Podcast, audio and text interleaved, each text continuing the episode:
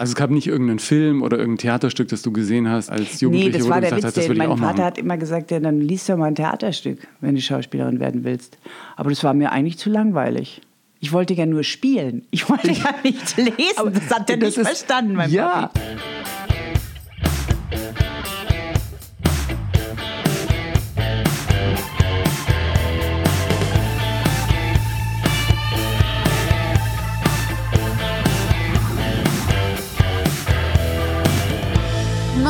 Nomsen. Macht Laune. Nonstop Nomsen Folge 23, Servus und herzlich willkommen. Heute feiern wir 50 Jahre Tatort mit Tatortstar Anna Schutt, die im Dortmunder Tatort ermittelt. Anna ist am Bodensee groß geworden und hat inzwischen auch in New York abgeräumt bei den International Emmys als beste Schauspielerin. Und auch der Deutsche Fernsehpreis oder die Goldene Kamera stehen bei ihr zu Hause. Im Prinzip fehlt ihr also nur noch der Oscar. Anna hat die Schule für die Schauspielerei sausen lassen, inzwischen drei Kinder und steht in Corona-Zeiten aktuell selbst vor der Kamera. Wir sprechen über die Achterbahnfahrt einer Karriere im Rampenlicht und wie wichtig dabei auch Kränkungen sein können. Das ist ein sehr spannendes, entspanntes Gespräch geworden. Viel Spaß damit. Grüß dich, Anna. Guten Morgen, Ingo. 50 Jahre Tatort. Gerade noch ist die Folge Tollwut gelaufen von eurem äh, Dortmunder Tatort als äh, Jubiläumsausgabe sozusagen, als Wunsch-Tatort. Ist das auch deine Lieblingsfolge gewesen? Ähm, ich habe gar keine Lieblingsfolge in dem Sinne, aber ich mochte die sehr gerne, weil die Geschichte einfach total spannend war und unvorhersehbar. Wie viele Tatorte hast du jetzt selber überhaupt schon gedreht, dass wir mal so einen Eindruck kriegen? Guck mal, wir sind jetzt im neunten Jahr. Das heißt, wir drehen gerade Nummer 17. Ah. Und ihr dreht jetzt auch unter besonderen äh, Corona-Bedingungen. Genau. Das heißt, äh, das ist schon auch nochmal ein anderes Gefühl, oder? Ja, aber irgendwie, ich schiebe das so ein bisschen beiseite. Ich denke, äh, man kann das alles irgendwie alienartig be- betrachten, ja, wenn man, wenn alle mit Maske sind und man darf irgendwie, man spritzt immer so weg, wenn einer zu nahe kommt und so. Äh, ich finde es nötig und richtig und ähm, das Arbeiten selber ist eigentlich nicht so betroffen, finde ich. Weil es sind ja, ist ja alle Rahmenbedingungen da, dafür geschaffen, dass man gut spielen kann. Und das finde ich das einzig Wichtige in Wirklichkeit. Beim Tatort tauchen wir gleich noch ein bisschen intensiver ein. Zunächst äh, finde ich ja ganz klasse, was uns irgendwie jetzt heute zusammengebracht hat. Wir haben die gleiche Gesangslehrerin. Hallo. Ja, und die habe ich eigentlich von dir geschenkt gekriegt. Ja, ich Nein, bin. was heißt geschenkt? Doch, du hast mir die Nummer gegeben und ich hatte, habe einen Platz gekriegt. Die liebe Pamela Falken. Das ist für dich auch, hast du äh, mir mal gesagt, das Highlight der Woche immer. Dein Absolut. Gesangstraining. Ja. Warum? Also erstmal äh, muss man ja jemanden finden, der so speziell und toll ist wie Pamela, finde ich. Ja, das ist so ein, äh, so ein Mensch, der nur, äh, der irgendwie, der, die macht mich euphorisch. Und dann ist äh, diese Singerei, ähm, macht einen glücklich. Also das heißt, es ist so eine, so eine Kombination von diesem Mensch Pamela und von, von dieser ähm, dass man singt einfach und irgendwie da so einen ganz anderen Ausdruck sucht und findet, das macht einen glücklich. Ja, das finde ich auch. Da werden extreme Endorphine frei und so schlecht gelaunt ich manchmal morgens war, wenn ich zu ihr gegangen bin.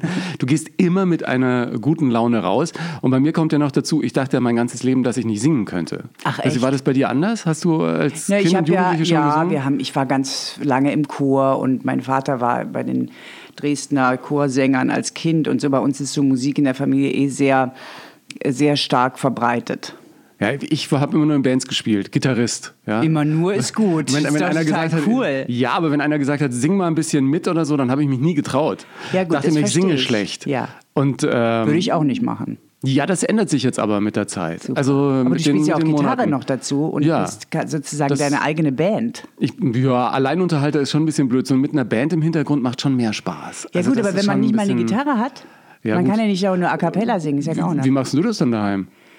Ich singe mit Karaoke. Ach, Mhm. du haust dir dann was rein? Ich singe dann meine Lieder, die ich mit Pamela übe, mit, äh, mit der Karaoke. Äh, kannst ja alles kriegen mittlerweile, ja. Es wird dann ein bisschen langweilig irgendwann mit diesen Aber was Versionen. singst du denn? Was für ein Song äh, ist denn zurzeit bei dir zu Hause? Also ich habe ähm, Debbie Boone gesungen jetzt, ähm, You Light Up My Life. Und dann habe ich Tuck and Patty gesungen. Ah, Tuck was and Patty auch ehrlich gesagt cool. sehr schwierig ist. Alles ist schwierig, wenn man dann mal so reingeht. Und äh, jetzt bin ich gerade total auf dem Joni Mitchell-Trip, ja. Auch schön. Ja, Aber also eher auch so handgemachte Musik, ne? Ja, ich also finde es herrlich. Das, also das ist halt, technisch. dafür habe ich irgendwie, da habe ich einen Zugang, ja. Da denke ich, das ist, äh, das kann ich noch verstehen. Ist es auch so der Soundtrack deines Lebens irgendwie? Joni Mitchell und so? Hast Ja, du das schon. gehört? Mit Vor allen 14, Dingen meine 15? Mutter hat es gehört. Ah. Also Johnny Mitchell nicht so viel, aber das ist so, diese Singer-Songwriter-Frauen, die sind mir sehr, sehr bekannt. Joan Baez. Ist schon toll. Ja, finde find ich auch. Ja. Finde ich auch. Obwohl äh, ich als Mann natürlich dann immer auch Dylan klasse fand, weil ich dachte, der äh, nuschelt noch schlechteres Englisch als ich. aber, aber natürlich, äh, der hat ja, nicht umsonst den halt so Literaturnobelpreis. Depressiven. Ja, das ist mir immer so, ich, ich bin dann, da, da komme ich schlecht drauf und vor allen Dingen depressive Männer finde ich total unsexy. Deswegen bin ich da gar nicht so mit verwandt, witzigerweise. It's all rock and roll. Ich finde ja auch, dass Musik so gute irgendwie. Laune ja, Musik, ja, so. so. Ich brauche beim Joggen momentan jeden Tag irgendwie einmal ACDC. Muss sein. Bin ich auch nicht mit Und-? Ich, ich bin mit Aretha Franklin und Das mit so R&B super. und Ja. so da, weißt du, wo so, so gute Laune all da aufkommt. Ich empfehle an der Stelle gern nochmal, ähm, ich hoffe, die Doku ist noch auf Arte über dieses äh, äh, Stax-Label, die äh, den Soul im Prinzip erfunden haben, mit Otis Redding, Sam and Dave und, und, und. Was ist das? Wo ist das? Äh, auf Arte gibt es eine wunderbare Doku über Ach, cool. einen, einen Typen, der mit seiner Schwester ein Musiklabel aufgemacht hat in, ähm, äh, in Memphis und äh, plötzlich den Soul erfunden hat, obwohl er weiß war, aber äh, die haben dann auch Bands gehabt, die weiß, schwarz, völlig egal, Hauptsache Gibt's da miteinander Musik machen. Da gibt es bestimmt viele Da Filme klingelt's drüber. bei mir ja. irgendwie. Steve Cropper, sage ich nur an der Stelle nochmal. Ganz Steve hervorragender Cropper. Gitarrist. Aber Instrument spielst du keins. Doch, Cello. Kann man sich auch begleiten, aber Kann man Das sich auch auch begleiten. Ja, das ist schon, also ich, ich, das ist schon relativ schwierig. Also da muss man.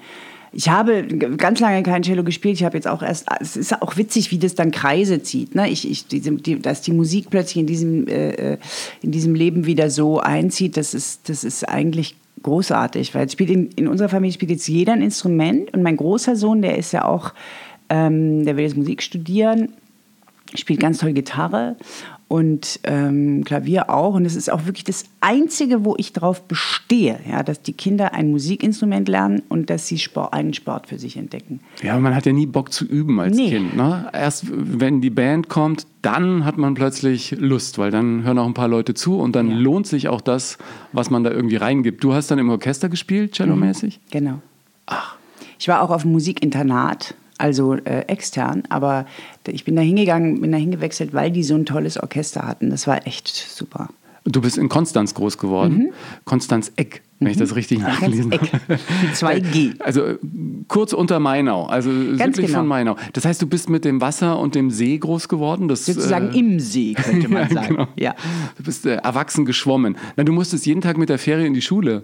Dann, als ich dann auf dieses Internat ging, genau, weil das ist in Meersburg, das liegt wunderschön da auf dem Hügel. Also immer wenn du mit der Fähre fährst, siehst du eigentlich da oben dieses, die Meersburg und daneben ist das Semi, das, dieses Musikinternat. Also dann war dein erster Berufswunsch äh, Obercellistin im Orchester? Naja, aber da habe ich relativ schnell gemerkt, dass das ähm, erstens viel zu spät und zweitens auch nicht mein, ich bin nicht so ähm, fleißig, glaube ich, ja, also sechs bis acht Stunden üben.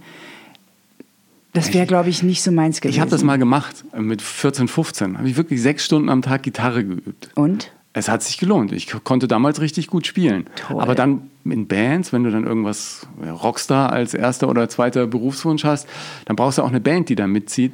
Damals zumindest noch. Mhm. Konnte ja man ja nicht irgendwie allein ein Video machen oder auf YouTube stellen. Und das hat dann auch nach dem Abi ein Jahr lang ganz gut funktioniert, aber dann merkst du, der eine, es hat irgendwie Stress mit der Freundin, der Mhm. nächste, ich war immer der Jüngste leider in diesen ganzen Bands, der hat dann ein Kind gekriegt und so und dann war immer die Musik für die nicht im Fokus und irgendwann, Mhm.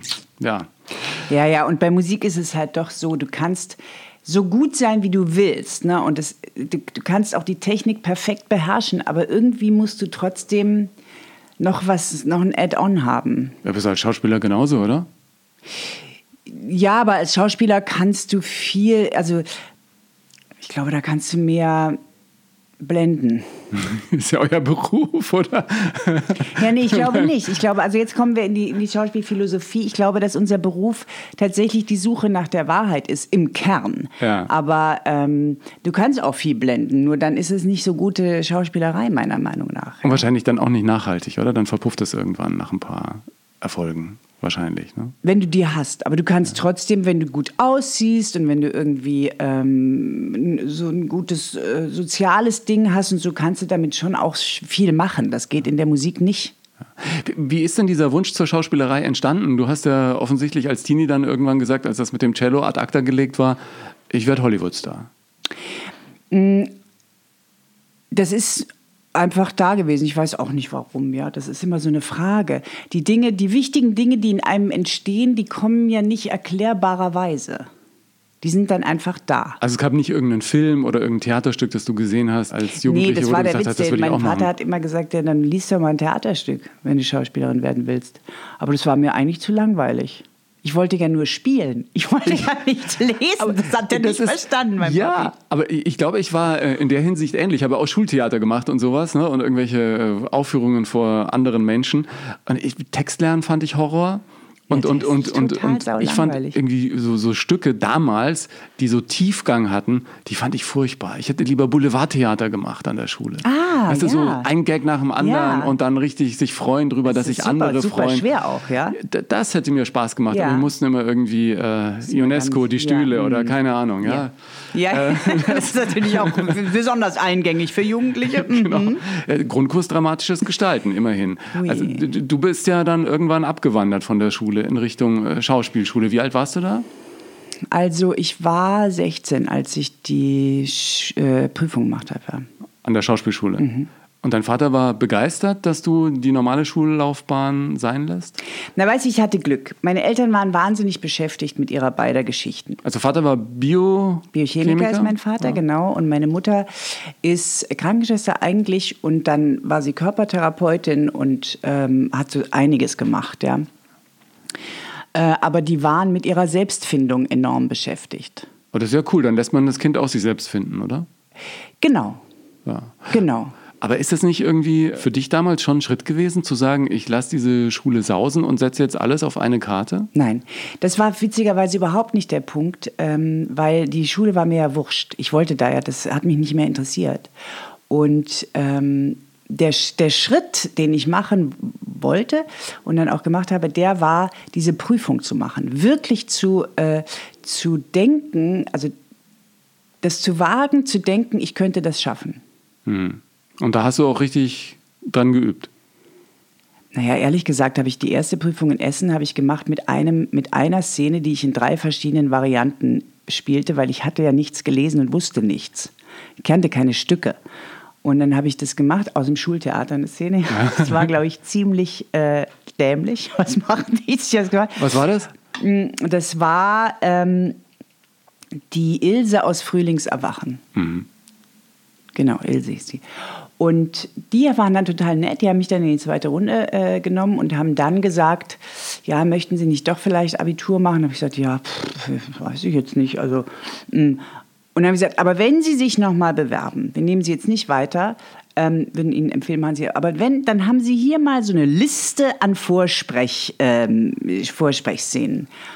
Und das war natürlich geil. Dann habe ich, mir die- habe ich mir die angeguckt und dann haben die mich in München auch nochmal gefragt äh, nach der zweiten Runde, wollen Sie nicht vielleicht Ihr Abitur machen? Und da habe ich dann gedacht, den Fehler mache ich nicht nochmal. Da sage ich jetzt, das lassen Sie mal meine Sorge sein. und da hat sich der Jörg Kuhn, der damals Direktor wurde, kaputt gelacht. Und da hatte ich ein Stein im Brett dann, glaube ich. Und äh, cool. da, war, da war ich durch. Sehr cool. Äh, Ich bin übrigens auch in der Falkenberg-Schule gewesen, habe vorgesprochen. Bin allerdings nicht so weit gekommen. Ich, ich wollte Schauspieler werden und sage, wenn, dann da. Ja, warum? Und äh, ich wollte unbedingt da, da, weil ich hatte irgendwie, wir wohnten auf dem Land in Murnau und dann sagte ich irgendwann Schauspiel, das ist es, weil in der Schule hat Spaß gemacht. Und dann habe ich mir eine Schauspiellehrerin gesucht, die war damals bestimmt schon Ende 70, aus München, die am Zinnerstudio so die Oberschauspiellehrerin war. Und die hat mich dann jede Woche in die Mangel genommen. Wie cool. Und äh, meine Eltern haben das auch bezahlt, ja. Und äh, dann habe ich da vorgesprochen, das hat aber nicht geklappt. Bin da rausgeflogen an der Falkenberg, äh, beziehungsweise gar nicht erst reingekommen. Und dann dachte ich, ja gut, dann halt ohne Schauspielschule. Und äh, meine Hast du Eltern nur waren, eine gemacht? Ich habe nur eine gemacht. Radikal. War natürlich auch Blödsinn eigentlich, ne? Aber gut, hat ja jetzt auch nicht geschadet. Nur meine Eltern sagten dann immer, diese Schauspielerei, lass das mal, lass das mal. Die haben sogar einen Verwandten angerufen, der damals für August Everding arbeitete, der mich dann anrief zu Hause. Ingo, komm mal, hier ist jemand dran, der kennt sich aus mit Schauspiel.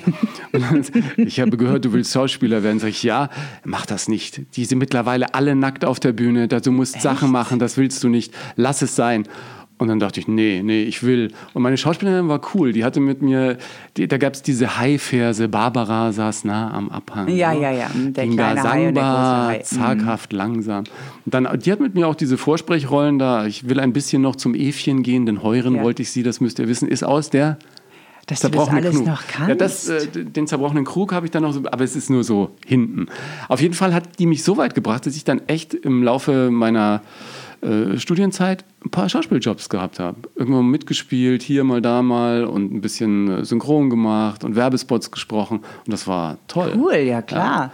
Und da hatte ich auch nicht gedacht, dass das irgendwie so funktioniert, weil ich dachte am Anfang immer, es läuft über äh, Connection. Schauspiel ist nur Connection und deswegen habe ich Praktika beim Film gemacht Ah, okay, und wollte immer vor die Kamera, weißt du, als Fahrer, Ah, du bist als, als ja. äh, Praktikant bei Vera Westkamp hier mit Maren Kreumann, mit der hast du ja auch. Ja. Äh, und das finde ich dann immer so witzig, wenn Menschen, die ich früher gefahren habe, dann bei mir in irgendwelchen Fernsehsendungen sitzen. Cool. Das, äh, das ist irgendwie ein, ein, ein, ein schöner Kreis, der sich da irgendwie schließt. Aber die Schauspielerei hat mir immer einfach äh, Spaß gemacht. Wenn es bei dir jetzt wirklich zentraler Mittelpunkt des Lebens ist, muss man da aufpassen, dass der Spaß nicht flöten geht irgendwann? Nö. Oder bleibt der? Nee, das ist wie bei der Musik, ja. Du hast da äh, immer eine neue Aufgabe. Das ist ja das Tolle. Du hast immer einen neuen Charakter, den du entdecken darfst. Du hast immer neue Leute, mit denen du arbeitest. Äh, Du hast immer ein anderes Thema, mit dem du dich beschäftigst. Wie soll das langweilig werden? Das ist super geil. Ja, außer es kommt kein Job mehr um die Ecke, ne? Ja gut, aber die, die Situation, Gott sei Dank, die hatte ich noch nie. Ja. Also noch nie so, dass ich das Gefühl, also ich habe immer, eigentlich immer ein sehr großes Vertrauen gehabt und Energie folgt der Aufmerksamkeit, denke ich da. Denkst du oder weißt du? Weiß ich. ja. Hat es am Anfang lang gedauert, das zu verinnerlichen? Oder hast du Nein, nie ich diese. war ja überzeugt, dass ich so toll bin. Die Zweifel kamen erst viel später. Ich war so überzeugt äh, und es war so meins und ich war so zu Hause endlich, dass ich habe ja nicht mal ein I-Vorsprechen gemacht. Ich war zwei Jahre auf der Schule und dann äh, nach zweieinhalb Jahren war ich engagiert. du warst erst an den Kammerspielen dann, Genau. ne? Und da lief es auch noch äh, wie geschnitten Brot. Das lief alles wie Bombe. Und dann bist du nach Berlin gegangen und Genau. dann. Äh, Und da gab's, da war mein erster Einbruch sozusagen. ja, aber du sagst ja im Nachhinein, ähm, es braucht auch Kränkungen für eine gute Karriere. Und Ist das war die richtig, größte Kränkung? Was war die größte Ja, Kränkung? oder dass das? äh, in Berlin plötzlich keiner mehr so begeistert war? Oder was war der Stein, der alles dann in der ja, Hinsicht ins das Rollen war gebracht einfach hat? nicht, dass alle nicht so begeistert waren, sondern dass, dass plötzlich äh, niemand mehr fand, äh, dass, dass ich irgendwie eine Entdeckung bin. Was, was macht das mit einem, der schon mit äh, 17 oder mit 16 so überzeugt war? Das hat dir doch den Boden unter den Füßen weggezogen Genau. in dem Moment, oder? Genau, das war echt. Ähm, und ein Freund von mir hat gesagt, auch ein Schauspieler, ein sehr guter Schauspieler, und der, der hat gesagt, äh, bei meinem ersten Stück, da habe ich eine, ähm, eine Drogensüchtige gespielt, die sich nachher äh, den goldenen Schuss gibt. Und die, der sagte, ach, es war irgendwie schön. Du hast dich das fünfeinhalb Stunden gegen dieses Stück im Verschwinden geübt.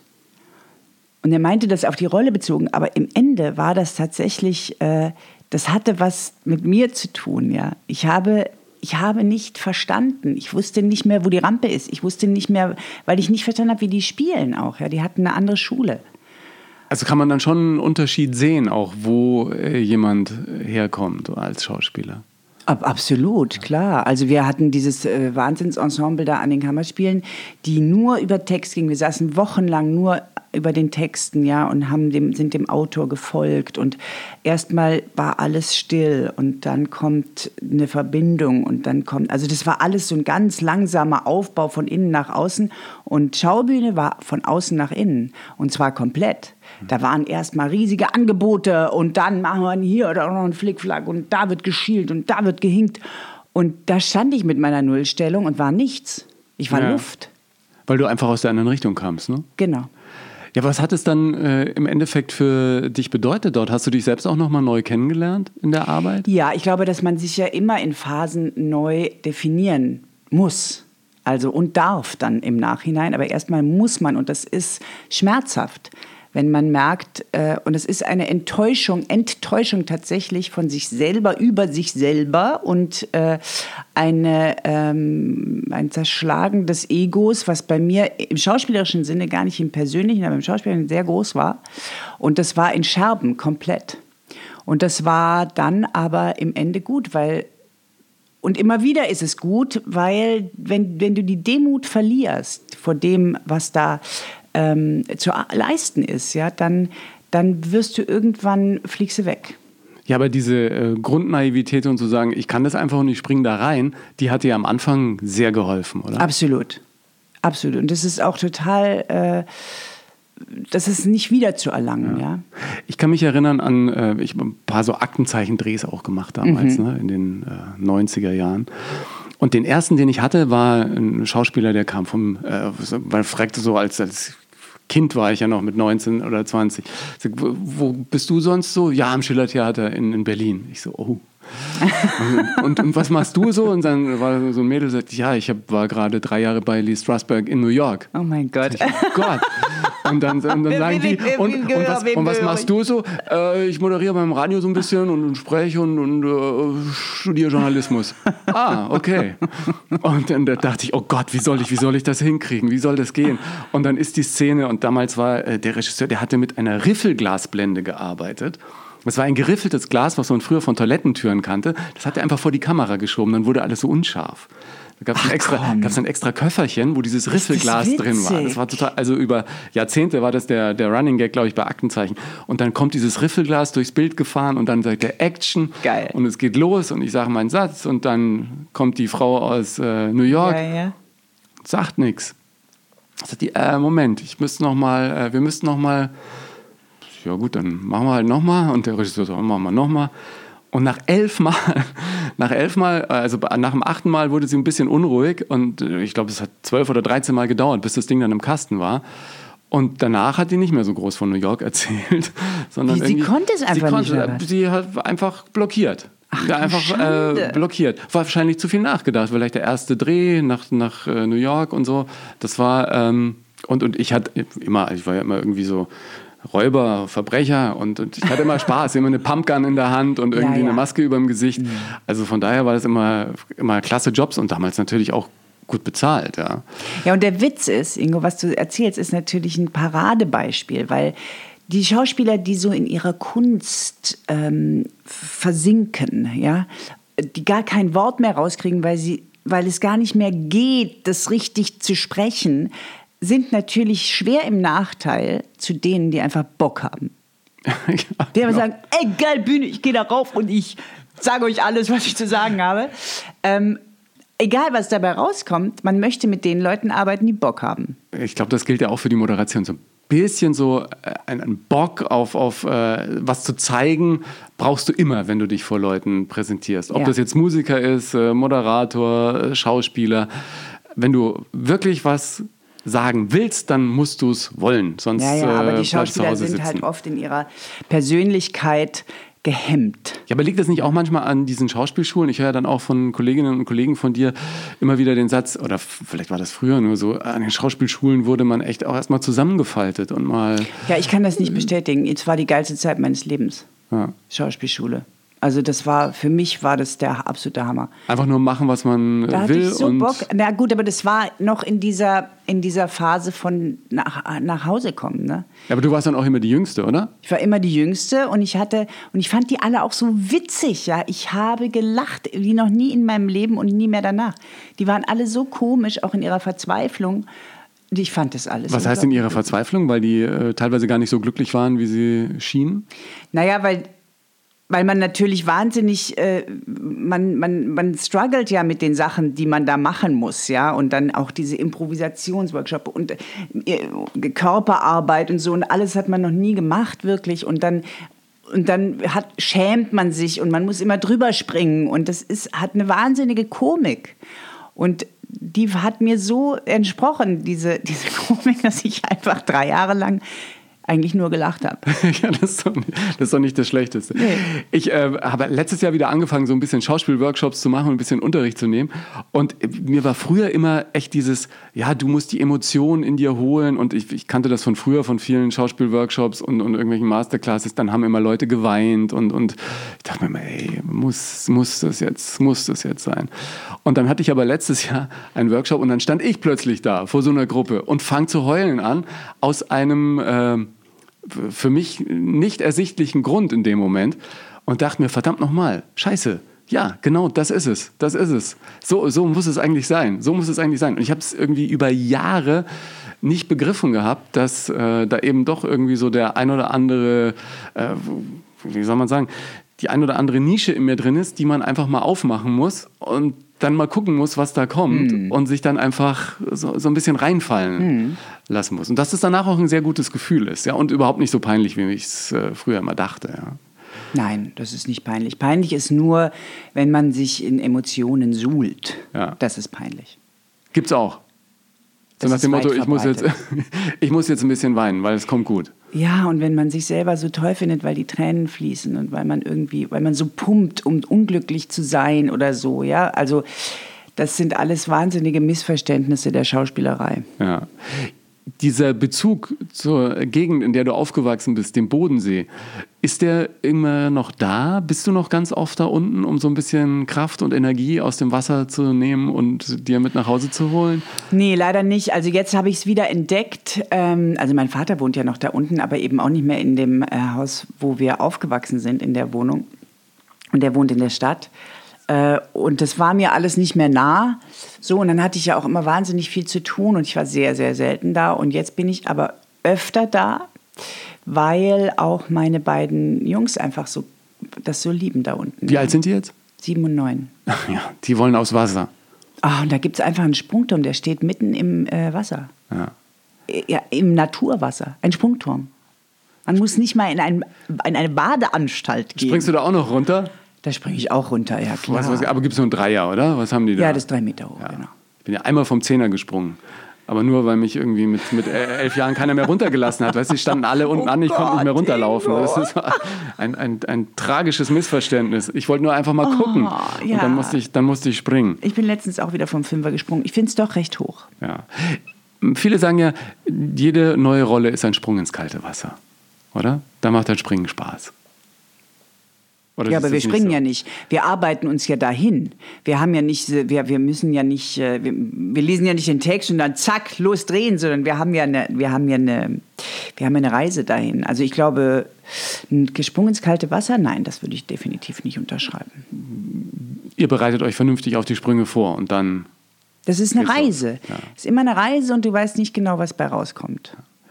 Jetzt reist du ja schon länger mit dem Tatort. Aktuell äh, dreht ihr in Köln den Dortmund-Tatort, Ja. weil äh, Corona ist. Das sieht man aber dann nicht, oder? Im Film ist es nach wie vor Dortmund. Ja, ich denke, wer, wer, wer es weiß, wird auch viel Köln sehen. Aber natürlich ist es im Film Dortmund. Wir haben ja viel Behauptung im Fernsehen das, und im Film. Das ist halt das so. stimmt halt nicht, ne? Wir kommen nicht dran vorbei, leider. Und ich möchte mich wir- wirklich bei allen Dortmundern entschuldigen. Wir würden auch sehr gerne nur in Dortmund drehen. Und der äh, Tatort heißt Heile Welt. Mhm. Es geht, was ich gelesen habe, um ein Feuer, eine Tote im Feuer und es ist neuer Zuwachs im Team. Eine Österreicherin. Richtig. Wir haben eine, eine neue Kommissarin, die für Eileen Tetzel, ähm, die Eileen Tetzel jetzt, also jetzt will ich nicht sagen, sondern die anstatt ihrer jetzt die Kommissarin spielt. Und das ist ähm, ein ganz wunderbarer neuer äh, Beginn. Ja, wie, Stefanie Reinsberger ist ja auch vom Typ her ein bisschen anders, ne? Das könnte man so sagen, ja. Eher so eine Handfeste, oder? Darf die dann auch so ein bisschen österreichisch? Nee, äh, die hat, ähm, Rosa Herzog heißt ihre Figur, ist gar nicht österreichisch. Sie kann das Österreichische, glaube ich, nicht so ganz verstecken. Muss sie auch nicht, aber sie hat jetzt keinen Österreich-Bezug in unserem äh, Tatort. Wie, wie war das für euch als eingespieltes Team? Es kommt plötzlich eine neue. Ist ja nicht der erste, ne? Also da, der, der, der Rick kam ja jetzt auch erst vor zwei Jahren. Und klar, wir hatten jetzt schon einige Zeit, um uns von Eileen zu verabschieden.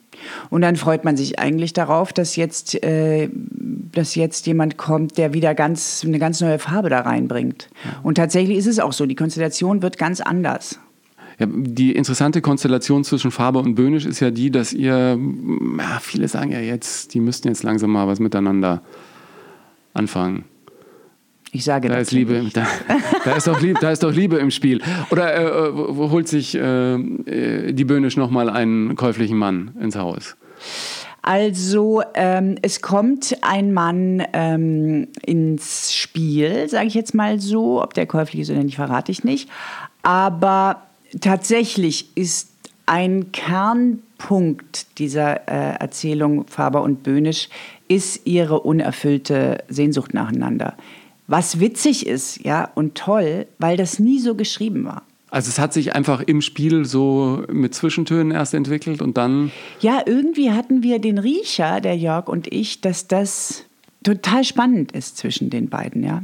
Also das, klar, wir mögen uns natürlich auch sehr gerne und haben irgendwie da immer was gesucht, was es persönlich macht. Und da hat man irgendwie diese, dieser Misanthrop und diese, diese einsame Frau, wenn da so eine ganz leise, ganz dunkle und ganz versteckte Sehnsucht auftaucht, das könnte was haben. Und witzigerweise wurde das irgendwann gesehen. Ja, wir sind gespannt, wie sich das weiterentwickelt. Ja, also auch. ein bisschen müssen wir uns ja am, am Köcheln halten. Ich finde ja auch schön, dass der Dortmunder äh, Tatort, der ja mit äh, Schimanski äh, eine ganz, ganz lange Tradition hat, äh, damit euch auch nochmal so ein Team bekommen hat, das da eine ganz eigene Farbe mit reinbringt. Habt ihr da lange dran gesessen an dieser Grundkonstellation oder war die im Prinzip so aufgeschrieben und dann so kleine Feinheiten wie die Liebe könnten sich noch dazu entwickeln? Ja, es hat sich natürlich sehr entwickelt über die Jahre. Ähm, und es war aber angelegt. Also die, die Figuren waren alle angelegt und, und, und waren erschaffen von unserem ähm, Autor, der, das, der immer jeden zweiten schreibt und die ersten vier geschrieben hat. Und dann, ähm, ah ja,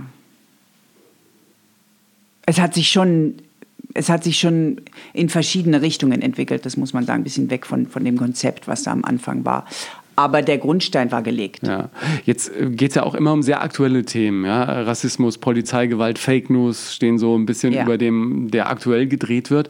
Wie, wie schafft ihr das da immer so, wirklich punktgenau auf dem zu sein, was gerade die Gesellschaft bewegt? Ist ja, also glücklicherweise und unglücklicherweise, wir würden uns wünschen, dass es, äh, dass es anders wäre natürlich, ähm, schafft der Jürgen, der Autor, es immer, und zwar aus, ich weiß nicht, wie er das macht, weil er schreibt ja teilweise zwei Jahre vorher die Dinger an. Hat ein Gespür dafür, ähm, ne? Ja. Wahrscheinlich. Also dieser Bombentatort, der dann verschoben wurde, Sturm, ähm, der, der ja dann direkt bei dem Anschlag auf den Breitscheidplatz irgendwie ausgestrahlt ja. werden sollte, was dann einfach, was wir dann nicht gemacht haben, äh, oder der Sender entschieden hat, das wird nicht gemacht, ähm, aus, äh, aus Rücksicht. Äh, das, das war ungeheuer. Ja, das war ungeheuerlich. Ich muss jetzt an einen der letzten denken, da ging es ja um das Thema Kindesmissbrauch. Das mhm. ist ja mhm. auch ein Thema, das irgendwie Ach, gerade in, in Nordrhein-Westfalen. Ja. Grauenhaft, ja. ja. Ja, gut, und im Neuen geht es jetzt um. Naja, im Neuen geht es um ähm, rechtes Lager, linkes Lager und wie das Internet eigentlich. Äh, Wahrheiten für sich benutzt, um sie manchmal von, dann von der ganz anderen Richtung kommen zu lassen. Ja? Also plötzlich ähm, gibt es den Verdacht der, der rechtsgerichteten Polizei und äh, die Linken machen total Druck, die radikalen Linken, und dann gibt es plötzlich einen Umschwung und dann ist es genau andersrum. Und im Internet wird das eben so verbreitet, ja. Internet eine große Gefahr, da sind wir uns, glaube ich, alle einig. Wie versuchst du da, äh, deine Söhne so ein bisschen zu sensibilisieren, die ja bestimmt dann äh, auch so langsam aber sicher mal im Handy unterwegs sind oder mal gucken wollen, was das Netz so hergibt. Ja, aber die googeln Lego und die haben jetzt nicht ihr eigenes. Das geht, ähm, das geht noch. ja, das die, haben, noch. die haben ja nichts, wo sie eigenhändig äh, irgendwie dran rumgoogeln. Ja. Und die haben wahnsinnig viel zu tun, ehrlich gesagt. Also wir machen, wenn wir zusammen sind, wahnsinnig viele Sachen. Wir haben gar nicht so viel Zeit darum zu googeln oder irgendwie am Computer. Also wir haben keine Computerzeit. Weil ihr mit der Familie die ganze Zeit irgendwie in Action seid? Ja. Die lauteste Familie Düsseldorfs. Würde ich mal behaupten. Warum? Weil die so schreien oder ja, was? Die Kinder schreien ganz schrecklich laut und der Vater klatscht ganz furchtbar laut und ich singe und spiele Cello und äh, das ist alles, äh, das ist alles einfach sehr, sehr laut. Weil ihr euch auch ein bisschen zofft manchmal und, und schreit, anschreit? Nein. Nein, also Nein. die Kinder zoffen sich, wie Kinder sich zoffen, aber das ist jetzt nicht die. Nein, wir sind einfach. Ähm, oh, ich weiß auch nicht, die Stimmen sind. Eine ganz normale Familie. Ja, vielleicht ist es auch ganz normal, keine Ahnung. Es ist einfach exaltiert laut. Nein, ich hatte nur gelesen, dass du früher auch eher deinen äh, Charakter nicht so im Zaum halten konntest und da äh, ein bisschen milder geworden bist. Ja, ich war früher sehr wütend. Komischerweise, ja. Woher kommt das? Du machst so einen ganz ausgeglichenen, ruhigen Eindruck. Ja, aber ich, ich habe eine, einen, einen inneren Hulk. Den habe ich. Und, den wie- möchte man nicht Ja, kennenlernen. aber wie wecke ich den? Den, der ist ähm, also über, über Ungerechtigkeit zum Beispiel, ja. Ähm, wenn, wenn jemand, wenn was ungerecht ist oder wenn was offensichtlich falsch ist, ich empfinde das so, Ja. ja. Und jemand, und man kann, also zum Beispiel so, so, so, so verstockte Menschen, die einfach nicht, die, die nicht verstehen, dass man nicht gegen Corona protestieren kann, ja, die keine Masken tragen in solchen Zeiten. Und da, da werde ich so wütend. Wenn ich da, wenn ich da, da könnte ich, äh, da könnte ich zum Schläger werden, wenn ich da wäre. Aber du wirst nur laut. Ich bin ja nicht da. Ach so, Deswegen ne? muss ich ja nicht laut werden. Naja, aber so in, in, in Diskussionen, wenn es dann, mittlerweile ist ja das auch eines der großen Themen, die in vielen Familien, in Freundeskreisen teilweise sehr kontrovers diskutiert werden. Ne? Was? Die Geschichte mit dem Corona. Ist doch alles nicht so schlimm. Und äh, ich kann mich erinnern, erst letzte Woche stand ich wieder in der Supermarktkasse, hatte eine keine Maske, äh, keine Maske an. Sag ich, ja, könnte man vielleicht mal eine anziehen. Das Ja. ist doch nichts. Jetzt reicht es aber auch langsam mit dem Corona. Ja, ja. Ne? Also, äh, es nützt ja nichts laut zu werden, das weiß ich mittlerweile auch. Aber wenn ich jetzt mit jemand diskutieren müsste, würde ich wütend werden, Ja. das weiß ich. ich bin manchmal, wenn ich die Nachrichten sehe, kommt so eine innere Wut hoch und so eine Hilflosigkeit. Ne? Das ist das. Wut ist eben meistens Hilflosigkeit, ne? Ja. das ist Ohnmacht. Und äh, das ist manchmal schwierig, weil man dann denkt, ach, ja, man muss einfach bei sich irgendwie anfangen, in dem kleinen Bereich, was man dann irgendwie äh, Ja. tun kann. Und vielleicht macht er dann Kleinvieh in dem Fall auch äh, guten Mist. Immer.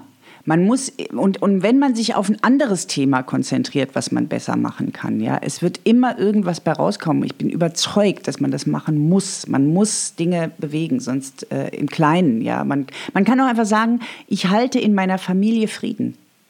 Ich erziehe meine Kinder zum Frieden.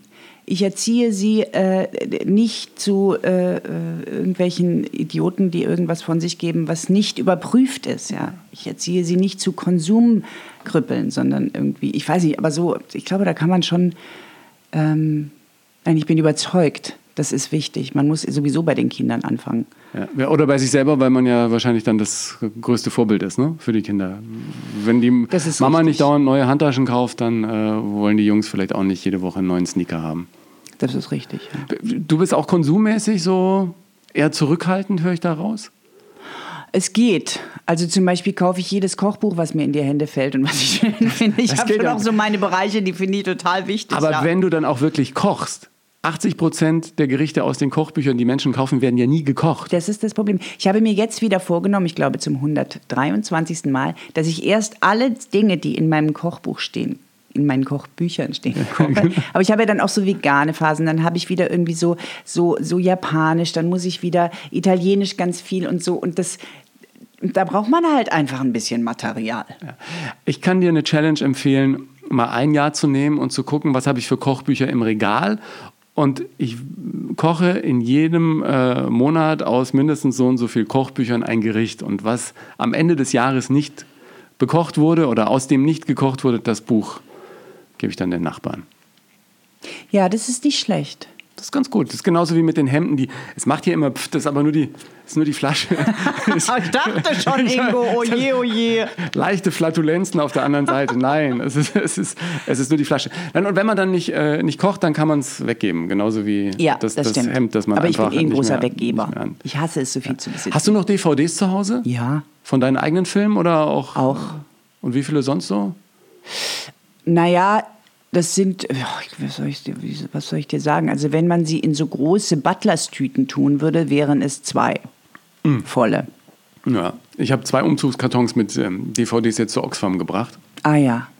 Weil ich gucke einfach nicht mehr rein. Also Filme zweimal gucken. Früher habe ich immer gedacht, ich kaufst dir die DVD, du guckst es irgendwann nochmal auf Englisch.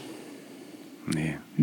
Macht, man, macht man nicht. Und jetzt nee. mit Online, dann, dann ist sowieso irgendwie äh, schwierig. Genau. Ich habe jetzt gesehen, du könntest die kompletten Tatortfolgen seit 1970 mittlerweile irgendwie auf Amazon Prime gucken. Ach, Wahnsinn. Ja, sind, ja, sind jetzt auch alle. Was guckst du noch privat im Fernsehen? Äh, ich gucke ganz wenig. Ja. Tatsächlich, weil ich, ähm, also wir gucken Tagesschau, wenn es klappt. Äh, und dann gucke ich manche Manchmal gucke ich deutsche Filme, die mich interessieren, einfach, wo ich denke, die hätte ich gerne gesehen. Aber auch nie, also man kann sagen, nie ähm, in der Zeit, in der sie dann laufen. Ja. Die gucke ich mir dann in der Mediathek an. Du bist ja auch in der Filmakademie, oder? Nee. Bist du nicht? Kriegst du nicht jedes Jahr einmal die Box mit den 180 leider Filmen nein. oder so? Leider, leider, dachte, nein. Aber du hast doch alle Preise schon bekommen, verdammt nochmal. Fernsehen. Gibt gibt das der. hat mit der Filmakademie ah, nichts zu tun. Das. Ja, aber da immerhin den International Emmy. Inter immerhin, ich finde immerhin. auch. Also, ich könnte hallo. auch gerne in die Akademie ja, aufgenommen genau. werden. Aber da muss man dann, das ist irgendwie ich dachte, diese Bereiche, Paten und so weiter. Ja, also, ich, ich, dachte, die verschmelzen immer mehr, Film und Fernsehen. Ich meine, diese Geschichte Ein Schnupfen hätte auch gereicht. Der letzte Podcast, den hatte ich ja mit äh, Till Hoheneder, der zusammen mit Gabi Köster das Buch dazu ja, geschrieben hat. Ja, ein sehr netter Mensch. Und dieser Film war für dich auch ein ganz besonderer, oder? Ja, der war sehr besonders. Reale Geschichte und dann auch noch die Person so zu verkörpern, dass es nicht eine Imitation ist, sondern eine Interpretation. Inwiefern war das für dich eine große Herausforderung? Auch genau so, wie du sagst. Und es ist eine schmerzhafte Geschichte. Das heißt, du hast, ähm, du hast die Verantwortung der Person gegenüber, das gut zu machen. Und zwar so, dass es nicht zu voyeuristisch ist. Ähm, gleichzeitig muss es natürlich sehr präzise sein und es wird schmerzhaft sein, das wusste ich für, für Gabi. Ähm, aber gut, sie hatte ja ihr Okay gegeben. Aber manchmal kam, mir, kam es mir schon sehr voyeuristisch vor, wo ich dachte, ah, ist das richtig, ja, den, den, den, den größten Schmerz dieser Person irgendwie rauszukramen. Dann war natürlich das Kölsch, äh, das, das war eine fürchterliche Arbeit, weil ich da dachte, da komme ich niemals, niemals auf den grünen Zweig. Hat aber noch ganz gut funktioniert, ne? Also Gott sei Dank hatte ich einfach einen super, super Coach, der schauspielerisch total gut war und der verstanden hat, dass ich äh, nicht nur Text lernen kann, dass ich situativ denken muss auf Kölsch dann. Ja. Das ist ja das Schwierige, ja. Und da kamen ja dann auch ihre ganzen Weggefährten noch vorbei in dem Film, die das dann natürlich auch so, hm, was macht die denn da jetzt? Mal gucken, so angeguckt haben, wobei sie sehr freundlich waren. Ich hatte die Angst, dass sie so gucken. Ja. Ähm, und dadurch ging das dann. Aber das war eine Höllenarbeit. Aber Höllenarbeit mag ich, ja. Das ist eine Herausforderung und das war toll. Da war so viel. Ich war mit einem Osteopathen, mit einem Schlaganfallmenschen zusammen. Ich war mit dem Köln-Coach zusammen. Ich habe mit meinem Coach irgendwie diese Rolle äh, wie verrückt gearbeitet. Und ich habe mit Gabi gesprochen, äh, ohne Ende Gespräche gehabt und, und, und, und. Das war Wahnsinn. Das heißt, du hast immer noch einen Coach? Für Schauspiel? Ja. Natürlich. Das heißt, du lernst weiter. Natürlich. Ja. Man ist ja nicht fertig, also man denkt der Schauspielschule, jetzt bin ich fertig, jetzt übe ich mal. Und ist auch gut, dann soll man ruhig mal ein bisschen ähm, äh, seine Praxis machen da. Man lernt ja auch viel von Kollegen, gerade im Theater, aber beim Film und beim Fernsehen habe ich die Erfahrung gemacht. Ich habe das jahrelang gemacht ohne Coach, äh, weil ich gar nicht wusste, dass es hier so Coaches gibt, die einfach sehr gut sind. Mhm. Und dann, ähm, und habe immer gedacht, wie komme ich bloß in diese, äh, in diese Schichten da, unter der Oberfläche, ja, unter dem Text, was man im Theater über sechs Wochen üben darf. Aber beim Film und Fernsehen lernst du den Text, kommst hin und musst es abliefern. Ja. Und, zwar und zwar schnell. Gut. Und schnell. Und schnell. Nicht nach 13 Mal oder so. Ja. ja genau. Oh, oh, und, das, und dann, oh, dann find mal unter die Oberfläche. Ja. Das ist mir nicht äh, gelungen. Und dann hatte ich das Glück eben, ähm, jemanden zu finden, der so toll ist und wo ich dann einfach äh, merke, das ist ungefähr 300 Prozent besser als das, was ich ja. alleine arbeite. Fehlt dir das Theater irgendwie? Ja, das, also das Theater, obwohl es fehlt mir nicht. Ich merke nur immer, wenn ich ins Theater gehe, dann willst du auf die Bühne. Dann bin ich danach traurig. Ach so. Und dann denke ich, was ist denn jetzt wieder los? Ja, ja innerlich, wie schluchzt sich vor mich hin. Und dann sagt der Moritz immer, ja, jetzt hast du wieder Sehnsucht, gell? Und dann merke ich, ja, ich habe echt Sehnsucht. Ja, dein Mann schafft es noch ganz gut, ne? Theater und, ja. und Film und Fernsehen irgendwie zu verbinden. Mhm. Spielt ja auch hier in Düsseldorf am mhm. äh, Schauspielhaus. Du hast vor zehn Jahren zum letzten Mal auf der Bühne gestanden, wenn ich das richtig. Äh, sieben. Vor sieben. Mhm. Na gut, dann ist noch ein bisschen weg, das Zehnjährige, aber würdest du dann nochmal oder? Naja, du, ich hätte ja gerne hier gespielt. Also ich wollte jetzt, äh, wo die Kinder so klein waren, in keiner anderen Stadt spielen. Ja. Das war einfach nicht möglich für mich, ähm, das zu denken. Und ähm, das hat sich aber hier ähm, nicht ergeben. Also äh, das kann daran liegen, dass es sowieso relativ schmal äh, gesät ist, die Rollen für mit 40er Frauen und natürlich die Leute im, im festen Ensemble, ähm, die Frauen im festen Ensemble in dem Alter müssen ja auch bespielt werden. Ja. Ja, aber allgemein für Frauen jetzt äh, im Alter von über 40 gibt es noch genug Rollen, wie man an dir ja als bestes Beispiel sieht, oder? Du Ja, es ändert ja sich. Ne? Es ändert sich langsam. Aber ich bin gesegnet. Es gibt da ganz andere Geschichten. Hm. Was, was heißt? Es gibt sehr viele Kolleginnen, die dann irgendwann einfach äh, nicht mehr angefragt werden. Also du hast jahrelang super zu tun und dann mit einem Mal macht's bumm und ist vorbei. Nee. Wenn du jahrelang super zu tun hast, dann ist es nicht, macht's nicht Ja. bumm und es ist vorbei. Dann hast du dich ja irgendwie etabliert, Ja. dann bist du, bist du dabei, dann ist alles okay. Ja. Die Geschichte mit der Familie ist ja auch für viele irgendwie unglaublich, dass du äh, mit dieser Karriere da noch nebenbei eine Familie hochziehst. Aber ihr teilt euch das ganz gut auf zu zweit, ne? Ja, wir teilen uns das gut auf und wir haben ein super Familiennetz und wir wollten das unbedingt. Ja. Und, das, und wir haben es geplant. Also das ist alles nicht zufällig, so wie das jetzt läuft. Und das heißt, ihr habt auch am Anfang gesagt, dann sind die Kinder erstmal da, dann kannst du ein Päuschen machen, arbeitet er und dann. Nee, so kann man um, nicht oder? planen, aber dass man einfach fragt, die Schwiegereltern haben wir gefragt, wie ist das mit euch und Kinderbetreuung, wärt ihr bereit? Und ähm, dann haben wir, äh, wir haben einfach sehr viel drumherum organisiert, bevor, weil ich, und da hatten wir Glück, weil ich hatte ja schon ein Kind. Ne? Ich wusste, wie schwierig das wird mit Schauspielerei und, ähm, und Familie, dass das einfach nicht so äh, easy ist. Du hast es damals alleine aber auch auf die Kette Genau. gekriegt, ne? Das ist dann nochmal eine größere Herausforderung gewesen. War der große Fein mit seinen äh, jungen Brüdern? Der Große war im Glück. Ja, Ja, der war total im Glück. der kann ja dann auch ein bisschen aufpassen, ne? Die sind ja weit genug auseinander. Hat er auch ab und an. Aber er hat sich immer geweigert, Windeln zu wechseln. Und da wird es schwer, ne? da wird es schwer. Das äh, mu- muss man ja nicht so lange, oder? äh, ihr seid eine coole Truppe irgendwie, als Family auch gut auf Reisen. Ich habe gehört, ihr wart im Pilcherland, ohne zu arbeiten, oder? Einfach mit, mit Rucksack äh, vorbeigepilchert, oder? Mhm. Ja, das war so schön, Ingo. Das war so irre Ich höre das immer wieder von Leuten, die bei mir in Sendungen sagen, sagen ah, ich habe einen Pilcher gemacht, aber ja, Pilcher, aber die Landschaft. Das war so schön. Nein, das ist wirklich ein Traum, weil das so, das ist einfach irre da, dieses Cornwall. Traumhaft. Mega schön. Und wenn du nicht arbeiten äh, musst, dann kannst du einfach nur genießen. Und es wird mega gesurft da. Ne? Ich hab, Wahnsinn. Äh, ähm, Das war ja unser, äh, das war ja dann. Erstmal war das schwierig für mich, weil ich hatte geplant, wir, wir wandern 20 Kilometer am Tag. Und das ist recht viel. 20 Kilometer ist ein, ist ein Riemen, ja. Uh, Mit- also äh, das. Ihr hattet dann immer wieder so Pensionen gebucht und dann Ja, immer aber wieder auch, zurück nach das, Hause. weil das alles so voll war, war das auch alles nicht so richtig. Also habe ich gesagt, wir nehmen Zelte mit. Dann haben wir auch noch die Zelte geschleppt. Und man muss sagen, ich war, komme aus einer Wanderfamilie, aber meine Jungs haben noch nie gewandert. Auch der Große nicht. Und die waren einfach total so, hä? Was? Was? zehn Meine Mutter nimmt mich nach Stunden England mit und wir zelten? Hallo? Das fanden sie geil, aber Ja. zehn Stunden laufen. Also da waren sie dann nach zwei Stunden so, äh, warum können wir jetzt nicht mal irgendwie so sitzen? Und dann dieses Surfen, weil wir haben diesen Küstenweg gemacht, der über 1000 Kilometer geht, der wir haben so einen Teilabschnitt. Gemacht. teilweise tief runter, ne?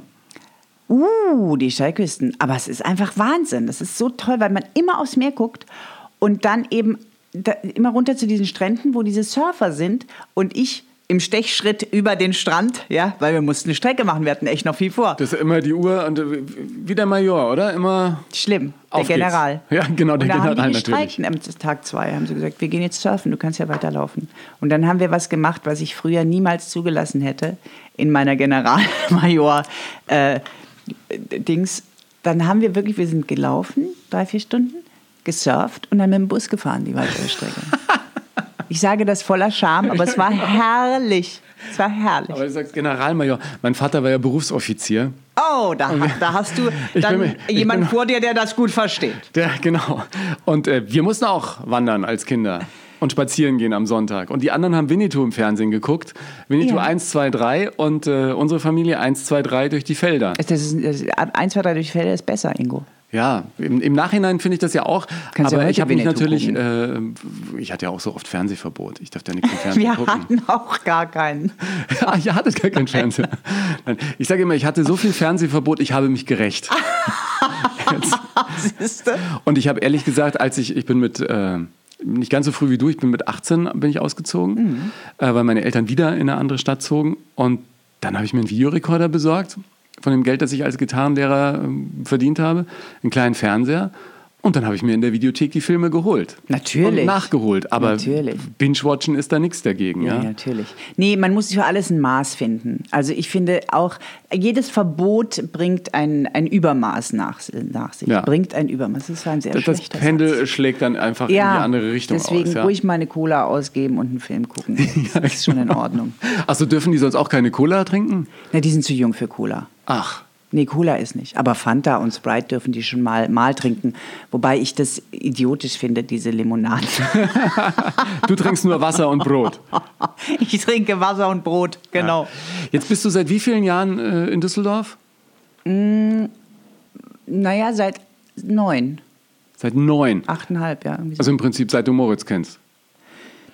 Genau. Der hat dich von äh, Nee, ich bin Berlin. 2010 hier hingezogen. Dann doch zehn Jahre. Ja, doch schon zehn Jahre. Du sagst aber immer noch, vom Herzen her bist du Münchnerin, obwohl du ja vorher auch in Berlin gewohnt hast und eigentlich vom Bodensee kommst. Ja. Also warum ist München so für dich Ja, die guck mal, Herzensstadt? weil da habe ich über 20 Jahre gewohnt mit Berlin zwischendrin, aber das Ja. ist wirklich nur ein kleiner Einschub für mich. Ähm, und da habe ich alle wichtigen Dinge, ähm, alle Weichen in meinem Leben gestellt. Ich habe alle meine drei Kinder in München gekriegt. Der Kleinste kam ja als Unfall auch noch da zur Welt, obwohl der Düsseldorfer werden sollte. Also sind alle Münchner. Dann habe ich da meine Schauspielschule gemacht.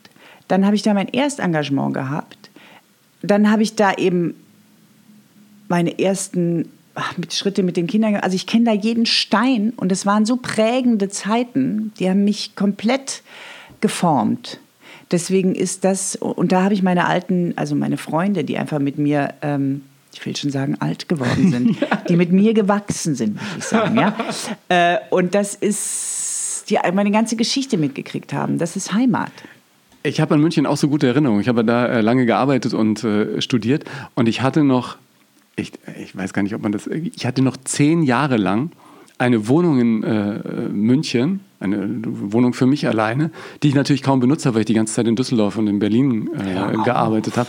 Einfach aus die ja, ne, Geldverschwendung im Prinzip. Total. Aber das hängt damit zusammen, dass ich natürlich äh, als Kind alle ein, zwei Jahre umgezogen bin und äh, mich nicht trennen So, konnte. wegen der Majors- ja, ja, ja, genau. Und deswegen bin ich dann irgendwann bin ich mit meinem Bruder zusammengezogen und habe dann nur noch ein Zimmer gehabt, weil ich nie in dieser äh, Wohnung war. Ja. Aber ähm, ich habe München auch sehr geliebt. Ja. Das ist auch einfach schön. eine, da, eine, ne? eine schöne Stadt. Und viele sagen immer, ja, die Münchner, es kommt immer drauf an, mit wem gibt. Deppen gibt es in jeder Stadt. Ja, Ne? es gibt nette und es gibt doofe München, das ist halt so. Der Typ für so ausschweifendes Bussi-Bussi-Nachtleben war ich sowieso nie. Also Hm. Ich das äh, dann eher Isar, Eben. schön draußen sitzen. Isar, Eisbach, Gemüt- eine Gemütlichkeit. Garten, Italien, Ja, natürlich. die Berge. ja, genau, die Das Berge. ist super. Bist du noch öfter da dann? Ja, einmal im Vierteljahr fahre ich bestimmt hin. So ein bisschen bayerische Energie wieder aufsaugen. Ja, und meine Freunde besuchen. Ne? ja. Ich muss da hin. Ja, Freundeskreis pflegen ist ja als Schauspieler auch nicht so einfach. Ne? Also so, ein- so Nee, ein Filmteam ist ist, wie eine Familie und dann trennt sich das alles wieder nach der Produktion. Aber mit Dortmund ist doch hier, äh, der Kollege, der gehört doch zur Familie, oder? Ja, wir sind ja auch sehr befreundet. Ja. Der war ja auch bei der Geburt deines. Ja, genau, dabei, ja, ne? natürlich. Das war genau der Erste, der ihn gesehen hat dann. Weil wir waren zum Frühstück verabredet und zum Tatortbuch besprechen. Und dann sagst du, Entschuldigung, ich kriege ein Kind. Ja, kannst du mir meinen Koffer bringen? Ich bin im Krankenhaus. War, war dein Mann ein bisschen traurig, dass er nicht dabei war? Nee, witzigerweise war für ihn das nicht so schlimm, aber für mich, ich habe wochenlang geweint darüber. Ich fand es ganz schlimm. Und mittlerweile Naja, es ist halt so. gehört, Dinge, gehört die du halt nicht so- ändern kannst. Ist, halt auch, ist auch eine schöne Geschichte, die man dann Ja. erzählen kann. Und äh, das, das ist ja auch nicht Und das das wiegt ja sehr viel auf, auch bei uns in unserem Berufsstand. Ja, genau. Was ich schön finde, du spielst immer starke Frauen. So eine Nulpe ist eigentlich nicht dabei, ne? Nee. Du äh, suchst dir immer eine aus, die irgendwie was äh, Nee, die werden dazu. Spezielles Ich hat. weiß auch nicht. Die werden, bei mir werden die immer zu, weil, weil mich das, glaube ich, interessiert. Ich finde, man muss immer in jeder Figur muss man den Helden finden, egal wie klein der ist. Ja, ähm, eine eine Schauspiellehrerin von mir, die sagt immer, ähm, you have to earn what you get in, in, in, dem, äh, in dem Stück oder in der Szene. Du musst verdienen, du musst sogar verdienen, wenn du am Ende am Arsch bist, ja. Und das, das, das ist aber dann ist es, es ist immer eine Heldengeschichte, weil du immer kämpfst um irgendwas. Und das finde ich, das hat eine aktive Energie und die ähm, macht irgendwie Mut und die gibt irgendwie Power. Alles, was so, so lasch über dem Tisch hängt, will ja keiner sehen. Ja. Also ich auch vor allen Dingen nicht. Es interessiert mich nicht. Ja. Ist es gut für dich dann, dass du sozusagen den Tatort als Basis hast und dann drumrum gucken kannst, was noch geht? Ja, das ist ganz toll. Also das ist ein Wahnsinnsluxus, weil ich natürlich auch das Glück habe, dass ich äh, pendeln kann. Ne? Ich kann bei meiner Familie sein durch diesen Tatort, ja. ganz viel. Und, äh, und das entspannt mich, hat mich so entspannt, dass ich wusste, äh, ich habe diese zwei Filme im Jahr und ähm, dann kann ich schauen, was, was ist gut und was ist nicht gut. Aber ich muss mich nicht sorgen jetzt mit meinen kleinen Kindern. Und das kam ja, das Angebot kam ja im Wochenbett von äh, unserem ersten Sohn, äh, von Mose. Auch heiß, wie das Leben so spielt, ne? Ja, ich sag's dir. Ich habe so viel Glück gehabt und habe es immer noch. Ähm, und das hat mich einfach entspannt. Es war kein Problem mehr dann. Ich musste nicht mehr denken, aber wie bezahle ich meine Miete? So. Und tr trotzdem scheinst du ja so ein bisschen äh, die Affinität zum Krimi schon zu haben. Ne? Von Mordshunger über früher Kriminalist, äh, jetzt Tatort. Aber das ist nicht meine, meine, meine unbedingt meine Wahl. Ja. Das ist einfach, weil wir ein Wahnsinns-Krimiland sind. Es wird, glaube ich, in äh, keinem Land so viel gemordet nee. im Fernsehen wie bei uns in Deutschland. Ja, wir, wir, sind halt, wir sind schon sehr lange im Frieden. Ja. Aber meinst du, das ändert sich jetzt, wenn äh, sich die Gesamtlage ändert? Dann äh, brauchen wir wieder andere Stücke und andere Stoffe? Absolut. Das hat was damit zu tun. Wir können das alles angucken, weil wir niemand möchte das sehen, wenn es vor der Haustür steht. Ja. Kein Mensch, der eine Missbrauchsgeschichte in der Familie hat, guckt sich Missbrauchsfilme an. Warum? Ja, ja. Ja, wir wollen mal hoffen, dass es uns weiter äh, noch gut geht. Und wenn wir uns die Gesamtlage anschauen, Definitiv. dann ist ja äh, Deutschland Lass auch. Lass uns äh, weiter wirklich, Krimis drehen. Ja. Vielleicht hat das auch nie andersrum die Wirkung, ja? Ich finde ja, ihr solltet im Krimi jetzt, wo du dann auch gesangstechnisch in der Spur bist, auch singen. oder das hatten wir doch schon Musical-Krimi machen. Ja, oder so. Nein, aber so kleine Stücke. Wie, wie hat denn das hier? Manfred Krug hat doch das immer gemacht im Tatort schon. Immer gepfiffen und äh, gesungen. Das war ja damals schon Ja, aber das würde jetzt echt Move. Dortmund ein bisschen auf den Kopf stellen. Also ja, wir, wir echt immer relativ schlecht gelaunten äh Dass ihr plötzlich fröhlich singt. Mauler. Aber vielleicht muss man einfach, wenn man da, da, da, Und, oh, ja, vielleicht, don't vielleicht. worry, be happy. Das singe ich dann dem Faber immer vor. Das finde ich genau. eigentlich eine gute Idee. Das wäre ein schöner Running Gag, ne? Aber im Prinzip, wenn man so äh, eher schlecht gelaunte Leute spielt, muss man im Prinzip noch bessere Laune haben privat, oder? Ja, und die haben ja gar keine schlechte Laune. Auch da ist das Prinzip, sie suchen nach dem Humor. Ja. Aber sie sind halt doch relativ äh, gestresst oder so, ja, keine Ahnung. Wir entspannen uns mit Musik und äh, ich würde mich freuen, wenn du zu dem Podcast auch noch eine Playlist machst, so mit den Songs, die dich gut ja. in die Spur bringen. Ja? So 20 Nummern machen wir dann wie immer auf äh, Spotify. Cool. Und ähm, der, der Tatort, den ihr jetzt dreht, die Heile Welt, wann läuft die dann im Fernsehen? Dauert ja immer ein bisschen. Ja, in einem Jahr. Gott. Ja. Aber du siehst es vorher schon, oder? Das ist ja, sonst musst du ja so ewig warten, bis du siehst, wie gut du warst. das hast du schön gesagt. Danke, Ingo. Oder na, wie ist denn das? Ja, wir dürfen, ähm, wir dürfen manchmal Rohschnitt gucken. Ähm, also noch nicht mit Musik drauf und ge gemischt und so. Und ähm, das kann wir dann so nach einem halben, dreiviertel Jahr. Ja. Also ich finde das ja schön bei mir bei Live-Sendungen, die gehen raus, dann sind sie weg und du kannst auch nichts mehr ändern und, und fertig. Beim Film muss man immer so lange warten, bis er denn kommt. Und du weißt nie, was rauskommt. Ist es wirklich so? Ah. Du mit deiner Erfahrung, du musst doch irgendwie schon beim Drehen merken, oh Gott, das wird nichts. Das stimmt, die Tendenz äh, merke ich, aber manchmal ist man wahnsinnig überrascht, weil dann kommt ein guter Cutter. Der Cutter, ja, der Cutter ist ein, das ist der Künstler, der den Film macht im Ende. Weil wenn du einen Cutter hast, der den Film neu atmet, was passieren kann. Ja? Der setzt den dann zusammen so, dass er plötzlich einen Rhythmus hat, den du nicht vorhergesagt hast.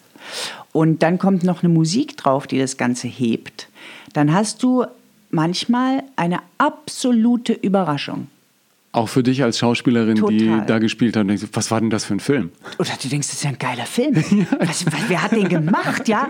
Bin ich das? Toll. Habe ich das So. gespielt? Wahnsinn. Ja. Was ich so klasse finde, es gibt, ähm, ich glaube, das gibt es auch auf YouTube, diesen, äh, diese Masterclass von Michael Caine.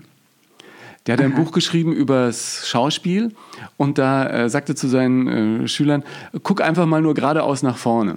Ja, ja, genau. Und dann ja, guckt er einfach nur gerade ja. Mhm. nach vorne und dann, je nachdem, was du davor zeigst, ist es entweder, oh, der schaut ganz erschreckt Ganz oder der genau. schaut ganz fröhlich oder äh, Ganz genau. also zeigt ganz eindrucksvoll, was man da im Schnitt alles machen kann. Ganz ne? genau. Aber mit äh, furchtbaren Schauspielern vor der Kamera wird es im Schnitt auch schwierig. Von daher hat der äh, Kollege, der den Tatort schneidet, leichtes Spiel. Ja? Natürlich. Ich wünsche euch noch einen schönen Dreh. Vielen Dank für den Besuch. Vielen, vielen Dank, Und Ingo. wir sehen uns bei Gelegenheit wieder. Ein Und plaudern. Es Und- ist immer eine Freude, mit dir zu plaudern. und beim nächsten Mal wird gesungen. Ja? Wunderbar. Oh ja, das ich machen lege wir. die Gitarre Dann zurecht. Hol mal ja. die Klampfe raus. Gruß an die Familie. Danke, ciao. Anna Schutt, das hat viel Spaß gemacht. Ich freue mich auf den nächsten Dortmund-Tatort. Den Link zum Tatort übrigens und zu einigen ihrer Filme packe ich dir in die Shownotes. Da gibt es auch die Playlist zu diesem Podcast, wie immer auf Spotify. Anna hat ja wirklich einen interessanten Karriereweg. Und wenn du Lust hast, in die Karrieren von Annette Frier, Max Giermann und anderen intensiver einzutauchen, schau gern mal in mein Buchprojekt Erfolgsmenschen rein. Da habe ich mal einen Blick auf das geworfen, was die Karrieren von so vielen Menschen eint und auch für mich dadurch einen ganz anderen Zugang zum Thema Erfolg entwickelt, der mich, was meine Laufbahn angeht, sehr entspannt hat. Was diesem Podcast hilft, teile ihn mit deiner Community und hinterlasse bei Apple Podcasts eine positive Sternebewertung. Das würde mich freuen. Vielen Dank dafür. Wenn du Zeit und Lust für ein persönliches Feedback an mich hast, mach das immer gern. Folg mir auf Instagram oder Facebook, poste unter den Beiträgen zur Folge. Dank deines Feedbacks kann ich diesen Podcast Schritt für Schritt noch besser machen und weiterentwickeln. Dir vielen Dank fürs Zuhören heute und bis zum nächsten Mal bei Nonstop Nomsen.